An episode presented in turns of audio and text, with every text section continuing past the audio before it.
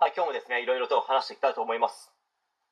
え今回はですね、旭川いじめ事件で10代の若者ができることについて、まあ、ちょっと話していきたいと思います。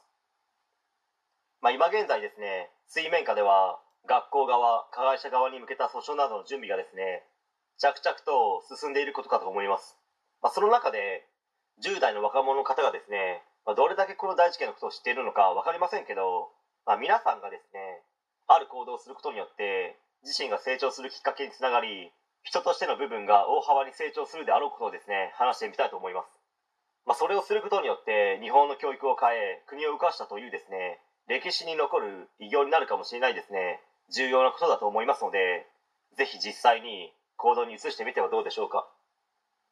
まあ、そのするべきこととはですね、皆さんが住んでいる地域の最寄りの駅でなくてもいいですけど、駅前に行って署名活動をすることです。そしてその署名活動の様子などを YouTube の生配信だとか SNS を使い配信や発信をし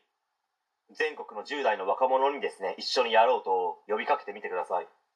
まあ、当然必ずしろというわけではないですけど署名活動をすることによって皆さんの人としての部分がですね大幅に成長するきっかけを作れますよという話です、まあ、この旭川で起きた大事件に関してはですね正直無関心な人もいると思いますし関心はあるけどただ見守るだけの人もですね多くいると言いますが実際そういった人がほとんどだと思います。まあ残念ですけど。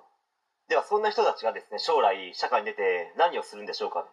誰かの役に立ちますかね。どんな成果を出すんでしょうか、まあ、そもそも成果を出せるんでしょうか。甚だ疑問です。しかしですね実際に行動し駅前で署名活動した人たちならば必ず将来ですね人の役に立ち成果を出せる人間頼られる人間にですね成長できると自分は思います。だってほとんどの人がですねやらないことをやったわけですよ。